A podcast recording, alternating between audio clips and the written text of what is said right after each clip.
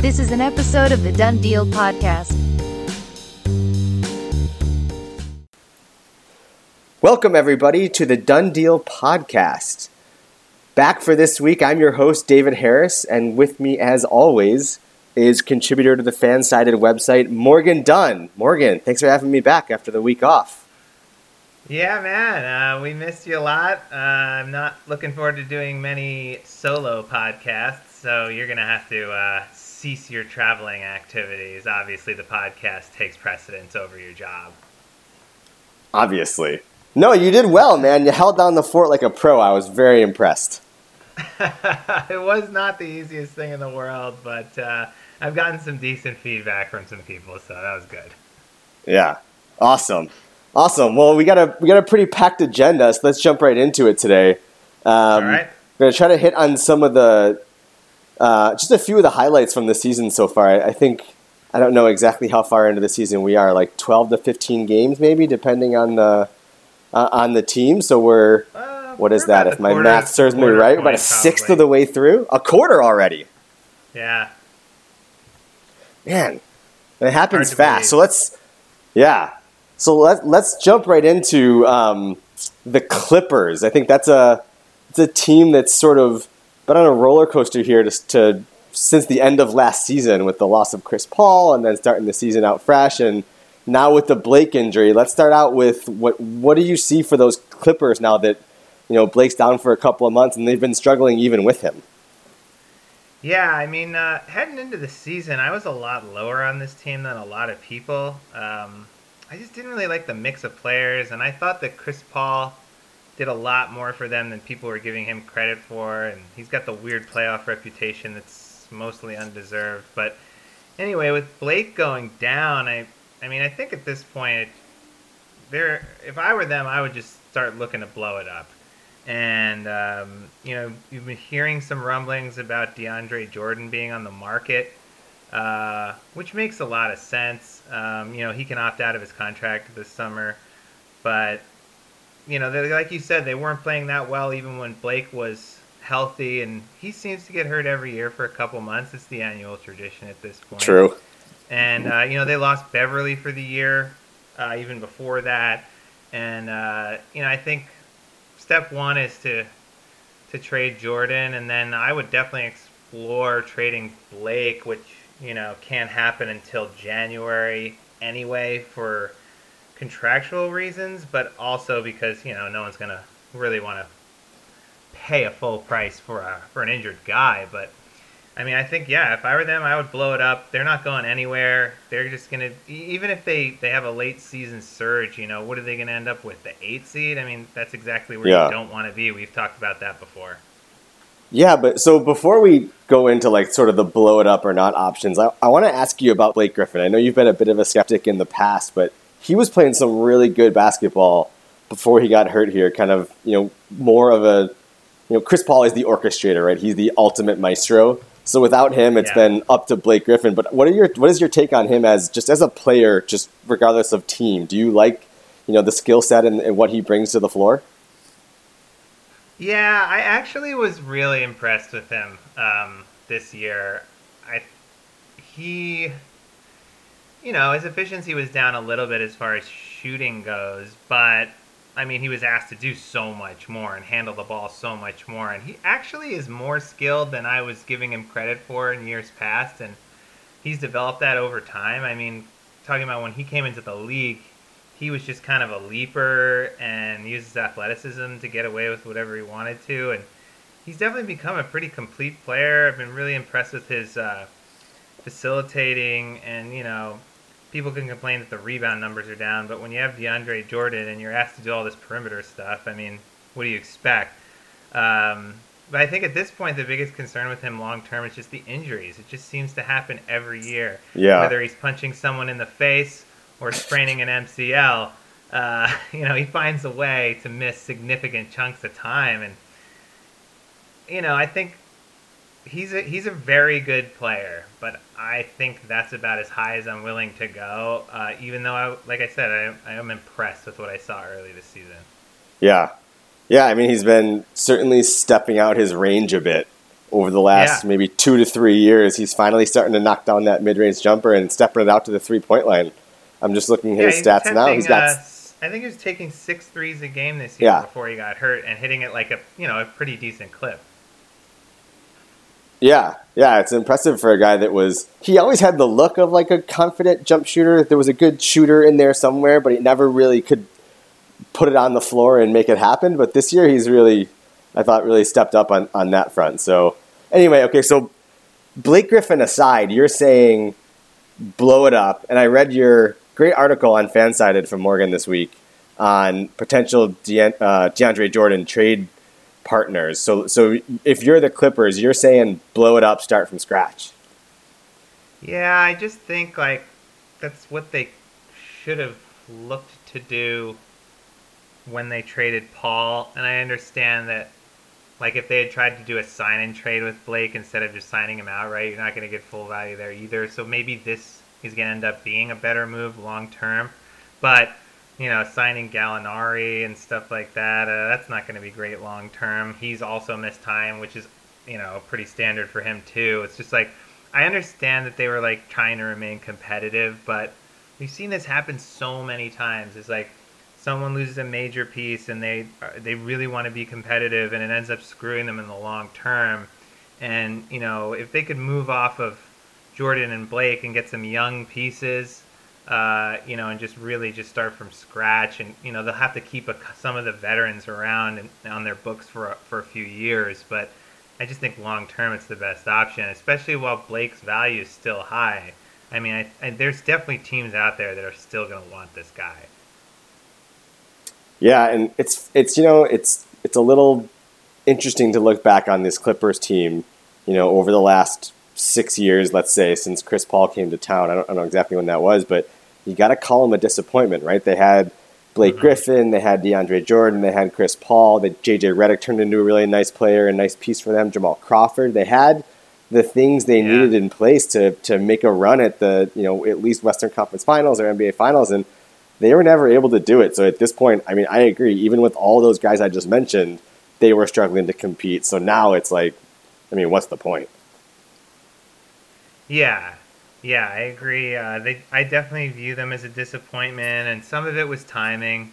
Uh, you know, with the Warriors, you know, there was a time back when they and the Warriors had a really nice little rivalry for like a year and a half, where they were kind of on the same level. That first year, the Warriors started to show who they were going to be.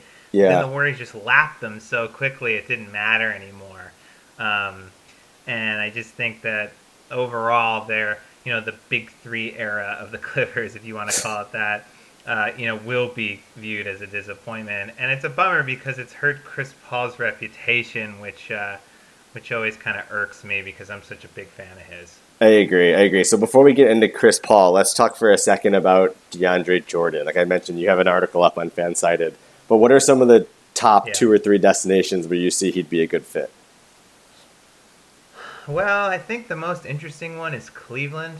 Um, there, I, I mean, this this I didn't come up with on my own. I've been hearing little things here and there about it. Um, you know, they'd probably have to give up that Brooklyn pick to get him though, which is really risky because they just. I feel like they, as an organization, don't have a real handle on what LeBron's thinking long term about whether he wants to stay or go.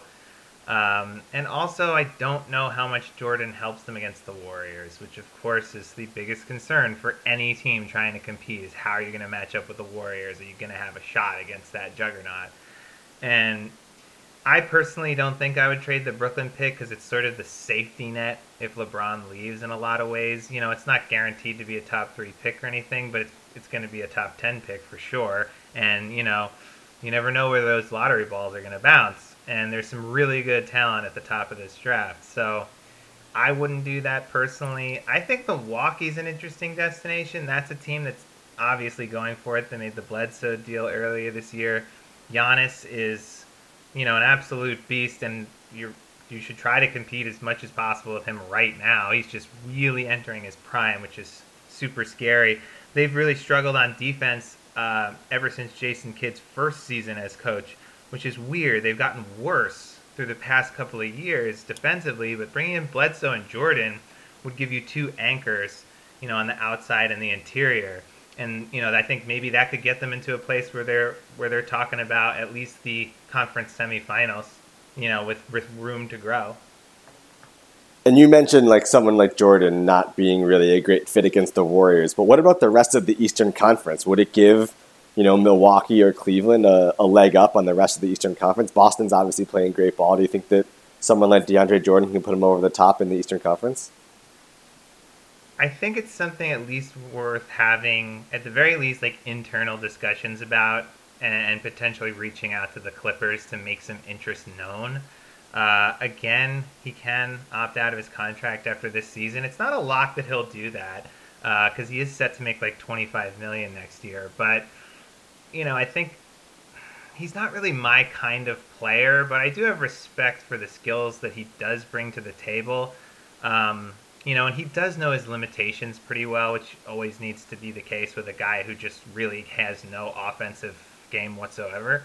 Um, and I think for Milwaukee, it's worth exploring more seriously than Cleveland uh, because I think Cleveland, I, I would feel, you know, they don't have Isaiah Thomas back yet, and I think they're playing excellent basketball right now, and I wouldn't be as worried about Boston if I were them as I would be the Bucks, who I don't think have a chance against Boston right now.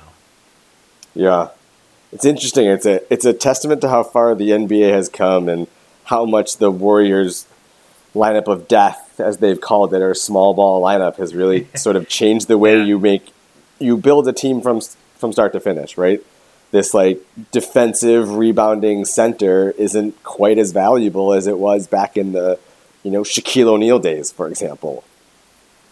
Yeah, I mean, or even like six years ago, you know, like uh, you know Tyson Chandler was the kind of guy you really liked, and and Jordan's very similar to him in a lot of ways, and you know it's just kind of interesting how like you know if the if he went to the Cavs, let's say, and they were playing another Game Seven against the Warriors in the finals, he might not play in the fourth quarter at all.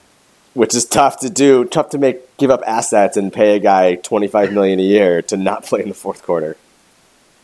Exactly. When and and you know they're probably feeling pretty confident about getting back to the finals as they are now. I mean, they're they're without the biggest piece they received, uh, you know, in the Kyrie deal, and and they're looking pretty strong all of a sudden. Yeah, it'll be interesting to see which team makes the move if if the Clippers do make it public that you know they they're looking to trade DeAndre and get some assets back. Um, it'll be a it'll yeah. be interesting kind of just like what is the state of the NBA right now, and what is the value of those type of guys? If I had to guess, I would say that they'll trade Jordan and then they'll hold on to Blake, which I think you got to go all or nothing. But I think they're gonna be probably hit with a bunch of lowball offers for Blake, and they value him more than most other teams because of what he's done for the popularity of that team, considering when they drafted him, how they were just kind of a nobody compared yeah. to the Lakers. And, you know, I think eh, they're going to have a hard time feeling like they're going to get full value for him. So I wouldn't be surprised if Jordan goes and Blake stays in the end. But either way, Lob City is definitely no more. It is gone the way of Atlantis. Yeah. yeah. But let's go back to the sort of orchestrator, like we've said, of, of Lob City, Chris Paul. He's back in Houston. Mm-hmm. It's something that we talked about in our in our preseason preview around, about each team and how Chris Paul and James Harden would fit together. So, what are you seeing in some of the early returns since Chris Paul's been back? Um, I was a pretty big skeptic um, with the, I guess, the fit you want to say with with uh, with Harden in place, but it looks like this team is just going to completely prove me wrong this season. Uh, Paul has looked really good, um, you know, so far since he came back. Uh, just he's not he's looking to score less than ever, which is fine because they don't need that from him. You know, he's he's had some really really good assist games. You know, 14, 13s in there. And, you know, he's just letting Harden be the star of this team. And, uh, you know, it, it's Mike D'Antoni's plan was to have a Hall of Fame caliber point guard on the floor for 48 minutes a night, and it looks like that's actually going to work out pretty well. And uh, I think if I was Golden State, I'd be a tiny bit worried about this Houston team. They look, I, I think they could give them some problems. Ultimately, fall short, but it's a really interest. This will be a really interesting conference finals if it comes to that. So you're and you're saying Chris Paul. So let me ask you this question: Chris Paul, as he is in Houston, are you um, encouraged by what he's providing, or are you disappointed? I'm actually encouraged, um, just more for the style of play and how well he's fit in there. Um, you know, he's had a, some rough shooting nights and stuff, but you know, he's coming off an injury, he's adjusting, but he's not taking away from Harden. Is really what I think I was worried about in some ways, and and you know, it's like it's not that Dwyane Wade LeBron first half of the Miami inaugural Right. season where it was like, okay, you go, me go, and and it just it feels more fluid. It's I think Chris Paul's just such an intelligent basketball player that he could fit into any system. And you got to give him credit. He's a future Hall of Famer who immediately recognized how you know the team runs through Harden and how it's been so successful in running through Harden, and he's been willing to sort of you know adjust his game to that reality. You got to give the guy a lot of credit. Yeah, I mean he's averaging a shade over one turnover a game, and he's putting up more than ten assists a game. That's crazy. That's kind of insane. Yeah. And looking at Harden's numbers, I mean, before or after Paul's been on the court, man, it, that guy has, is doing some incredible things. I saw a stat the other day. I think it was like month of November. He put up like 59 points between like points per game and assists per game. He was like contributing to 59 points a game for the for that team, which is just insane number. Right. Yeah, I mean, it seems like he hasn't broken stride at all with uh, CP3 returning to the lineup and stuff. And I don't know, like I, I'm not a huge fan of James Harden, like from a personal standpoint, but there's no denying how good of a player he is. I don't love his style of play, but he's pretty incredible.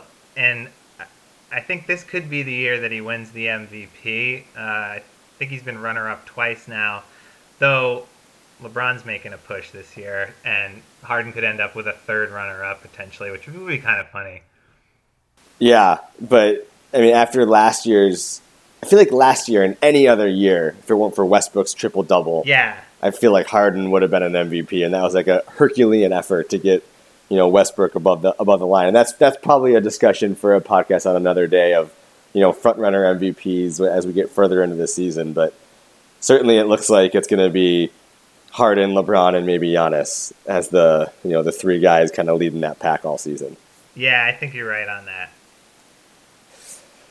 All right, so we we've sort of talked about the Clippers blowing it up and starting over. So I, I want to ask you about the team that has, I guess you have to now say, successfully done that, and that is the Sixers. Right there, you know they've started the season really well. It's a team you and I discussed that you know a lot of things have to sort of go right in order for them to compete. Um, but let's let's first talk about the Sixers in this season, in the 2017-2018 season. Are you seeing stuff that makes you a believer, or are you still a little skeptical of this team?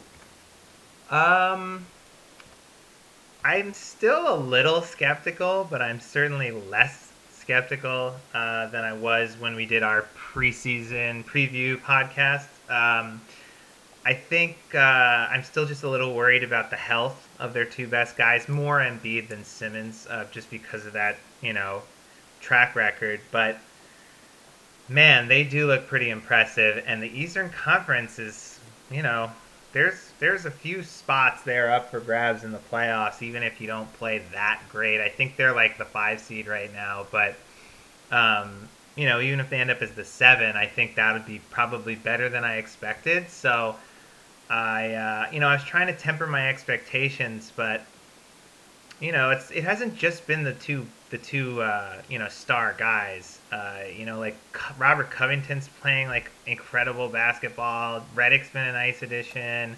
Dario Saric is playing, uh, you know, a lot like we kind of ex- a lot of us expected. Um, you know, when when he uh, came over, and I don't know. I think they're definitely better than I thought, but I think maybe they're overperforming a tad right now. Let me ask you about Ben Simmons. I think he's a super interesting player.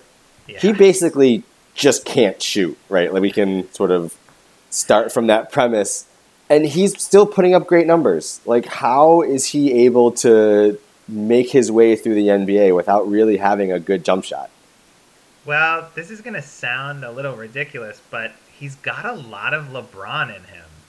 Um, his his combination of size, speed, and athleticism is, I mean, borderline ludicrous, and it, it's allowing him to operate without having any semblance of an outside game. Uh, you know, at 6'10", 230, with the kind of things he can do uh, with his handle and, you know, just his quickness. And, you know, it's also really nice and easy to see the floor at that height. And, you know, there's a reason he's averaging just mind-boggling numbers across the board. You know, I think he might come down to earth a tiny bit, but I think this is, he's the real deal. Uh, I thought he'd win Rookie of the Year, and, you know, he's running away with it regardless of what Donovan Mitchell's doing in Utah. I, I'm so impressed by him. He's even better than I thought he'd be right out of the gate.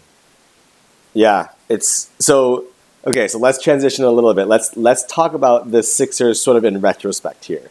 And my question Yeah. for you really is: Was it worth it? Is this really the model for an NBA franchise that's trying to blow it up? Is like putting your fans through years and years of agony to get to the place where now they look like they're ready to compete. So, like, is this the model that other teams should be following? Well, that's a little trickier now with the lottery reform. You know, the odds are going to change and they're not going to be quite as good.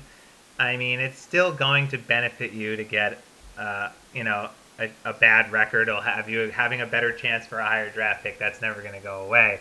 Um, but I think, um, you know, looking at the percentages and everything, all kinds of math that I wouldn't be able to do. I wonder how it would tra- change the way that a guy like Sam Hinkie might look at uh, his approach now with the, with the actual math being altered. Uh, not this coming off season, but the following off seasons. But I still think like within the framework that he was given when he was hired, that it's it's become evident that his vision like was valid. And you know he was made fun of quite a bit and the team was made fun of quite a bit but no one's making fun of them now. And it's just a shame i think that hinkie's not there to enjoy it himself.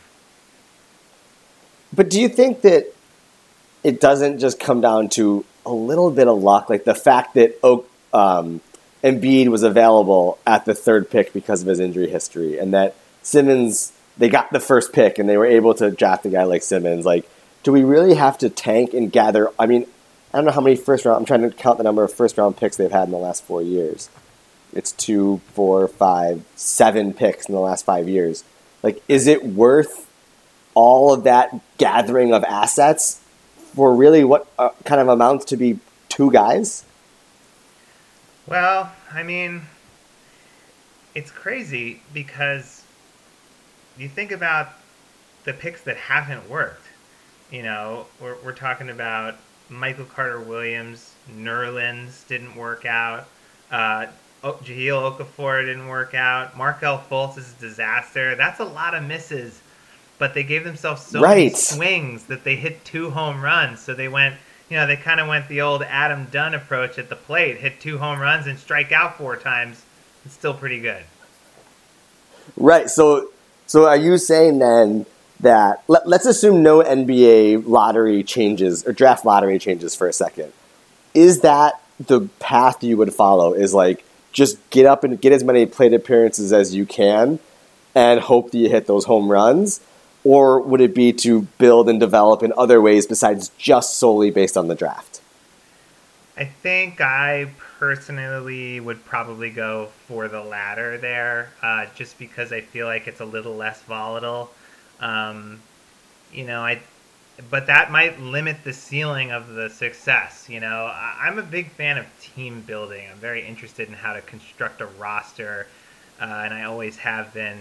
Um, and I think I, I would end up hedging my bets a little more than a guy like Hinkie did. I mean, he constructed his model and he stuck to it, and you know the whole trust the process thing, like he believed in that wholeheartedly and unwaveringly.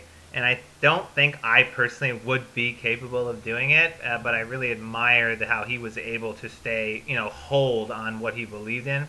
I don't it's just so risky and you know your job is at stake and obviously it cost him his job even though it worked which is kind of the craziest part. Yeah and you got to get the other thing is you have to get the top picks in the year where the talent is there right? Because right? there's certainly years where the, even the first overall pick is a total bust I can't even remember the right. name of the guy from UNLV that went first overall like three Anthony or four years Bennett. ago. You read my mind. There you go. bring that up. Yeah. I know you have to hit on the right year, and uh, you know they did with Simmons, and then like you said, they got a lot of luck with Embiid because he was going number one if he didn't get hurt. Uh, you know, at Kansas, there was no question yep. he was going number one. Um, and you know, people were a little surprised they took him at three.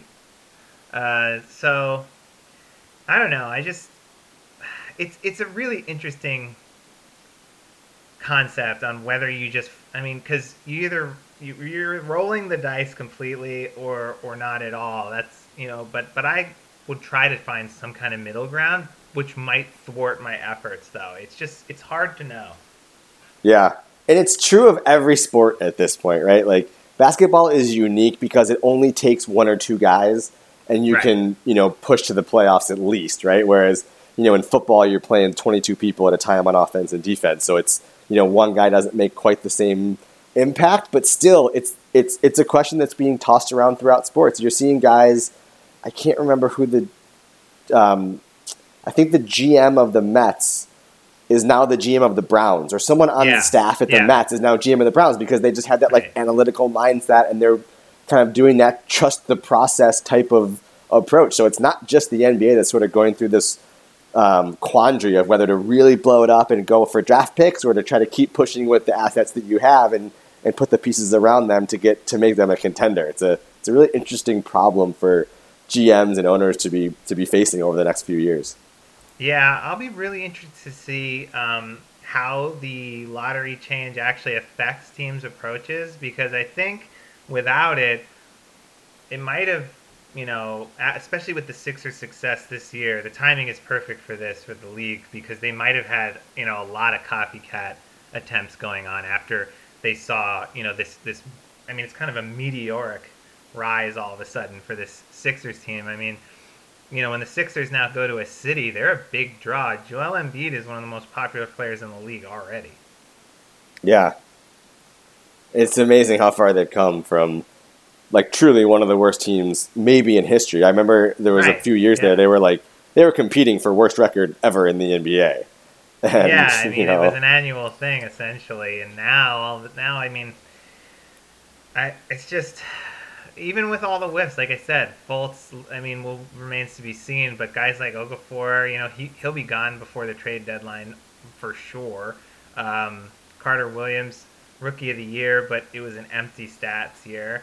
And uh, yep. Nerlens is gone, so those were all you know high picks with a lot of hope for this uh, you know team. But they, I think I think they knew though that there's just going to be whiffs because no matter how much we analyze these kids in college or overseas, you just don't know.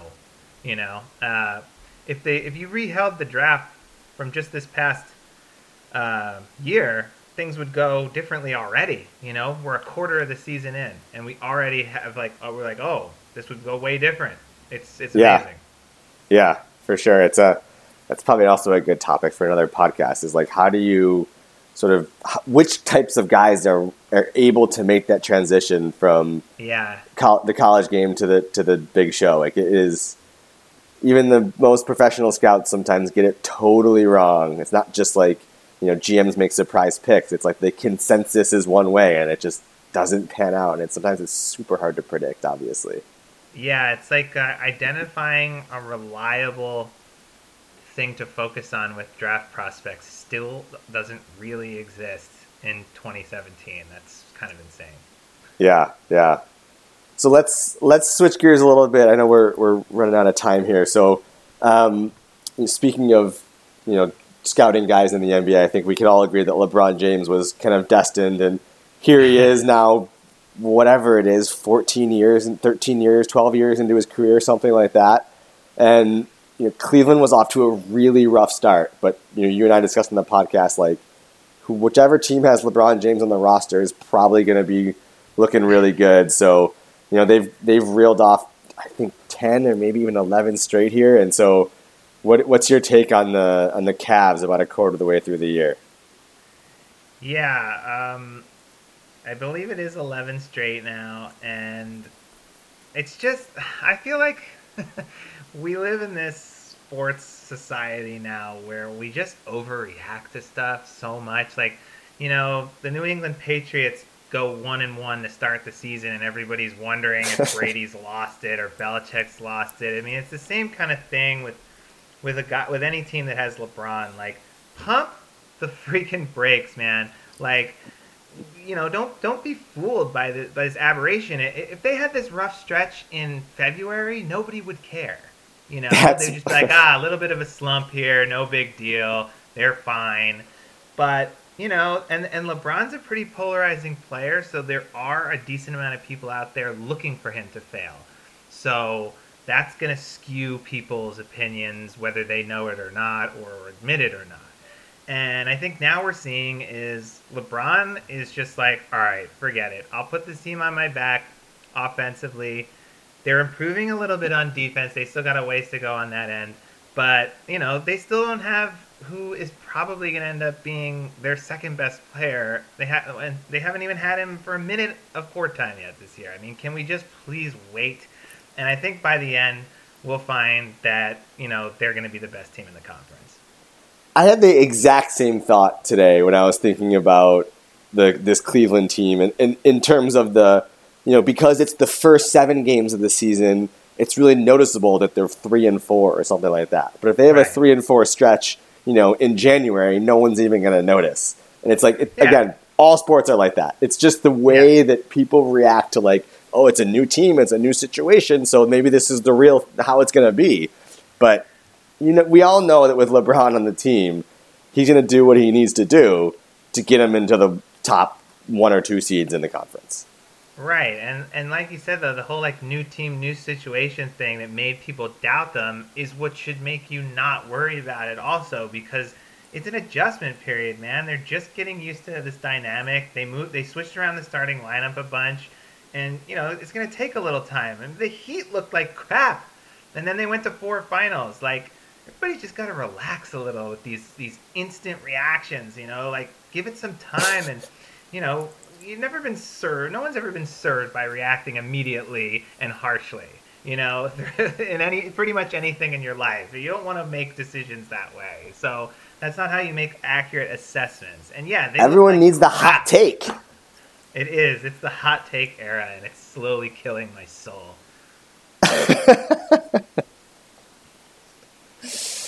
all right, all right. So um, last last topic on the agenda for for today is the Detroit Pistons. And it's mm-hmm. funny because our, our discussion earlier, I think, is relevant here. Right? We talked about DeAndre Jordan being, a, you know, kind of an, a weird, interesting piece in the modern NBA. And so Detroit is sort of built around a very similar construct with their, you know, big guy in the center. So do you think this is that the Pistons are, are for real or are they just like off to the hot start that maybe people wouldn't notice if it happened in January and they were already a middling team? Yeah, I think it's the second one. Um, I think we're starting to see the cracks forming in the wall a little bit. And, uh, you know, I think this is not a team that added a whole lot. I like Avery Bradley. He's not actually having a very good season, so this makes even less sense to me. And I know Tobias Harris is playing the best basketball of his career. He's a player actually I I do like quite a bit, even though he's sort of not the style of player I usually like.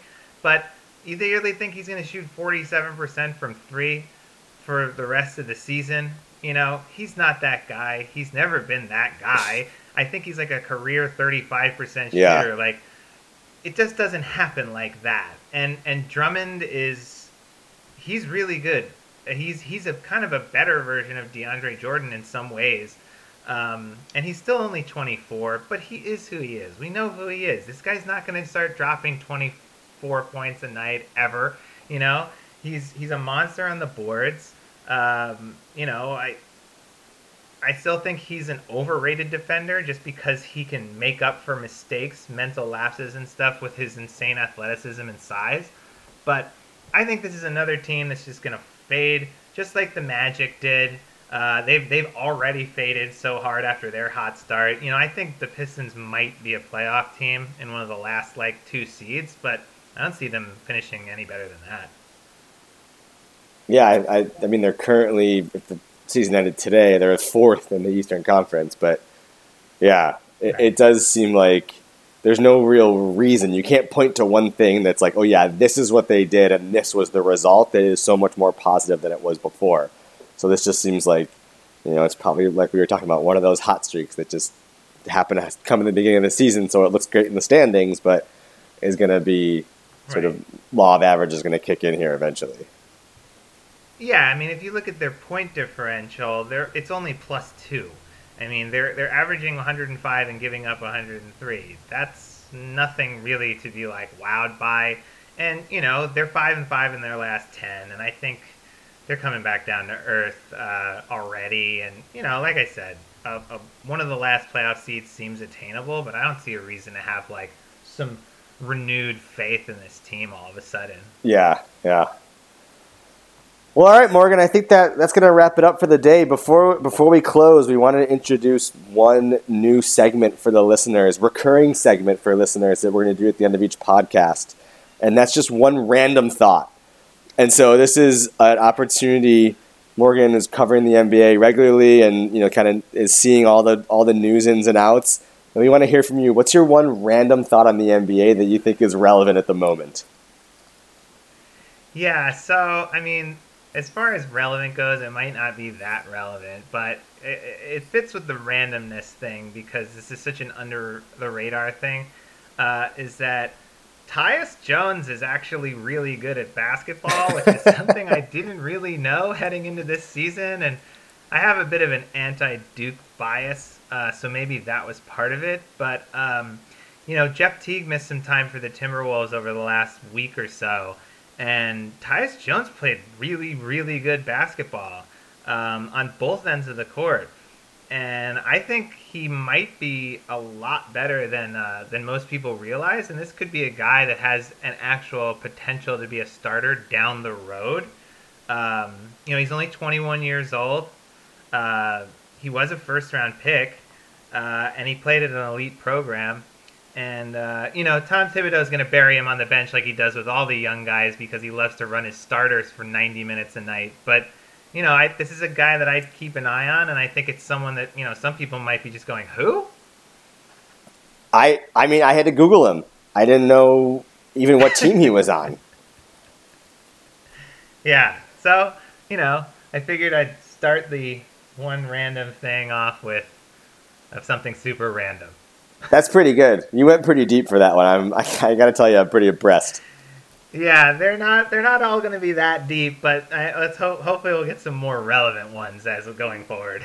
I like the randomness. Hey, we got to be different. There's enough ESPNs and Fox Sports out there covering the day to day stuff. Let's be random. Wild card. That's true. Wild card. I cut the brakes. Tyus Jones. Well, I think that wraps it up for this week, listeners. Thank you um, for tuning in. I want to ask one one thing of each of our listeners is make sure you you like us on uh, whatever platform you find us. This is the Done Deal podcast. We're on Apple. We're on uh, what other podcast platform are we on, Morgan? Uh, SoundCloud, and you can get us on the podcast app on your phone and stuff. Yeah, pretty much all the all the big ones. But just give us a like if you're if you're liking what you hear on the on the podcast. It'll help others find um, and listen to us. And that's it for this episode of The Done Deal. It's good to be back, Morgan. Good to have you back, David. It's much better to have a partner on this. All right, we'll talk to you next time. All right, thanks, bud. Thank you for listening to the Done Deal podcast.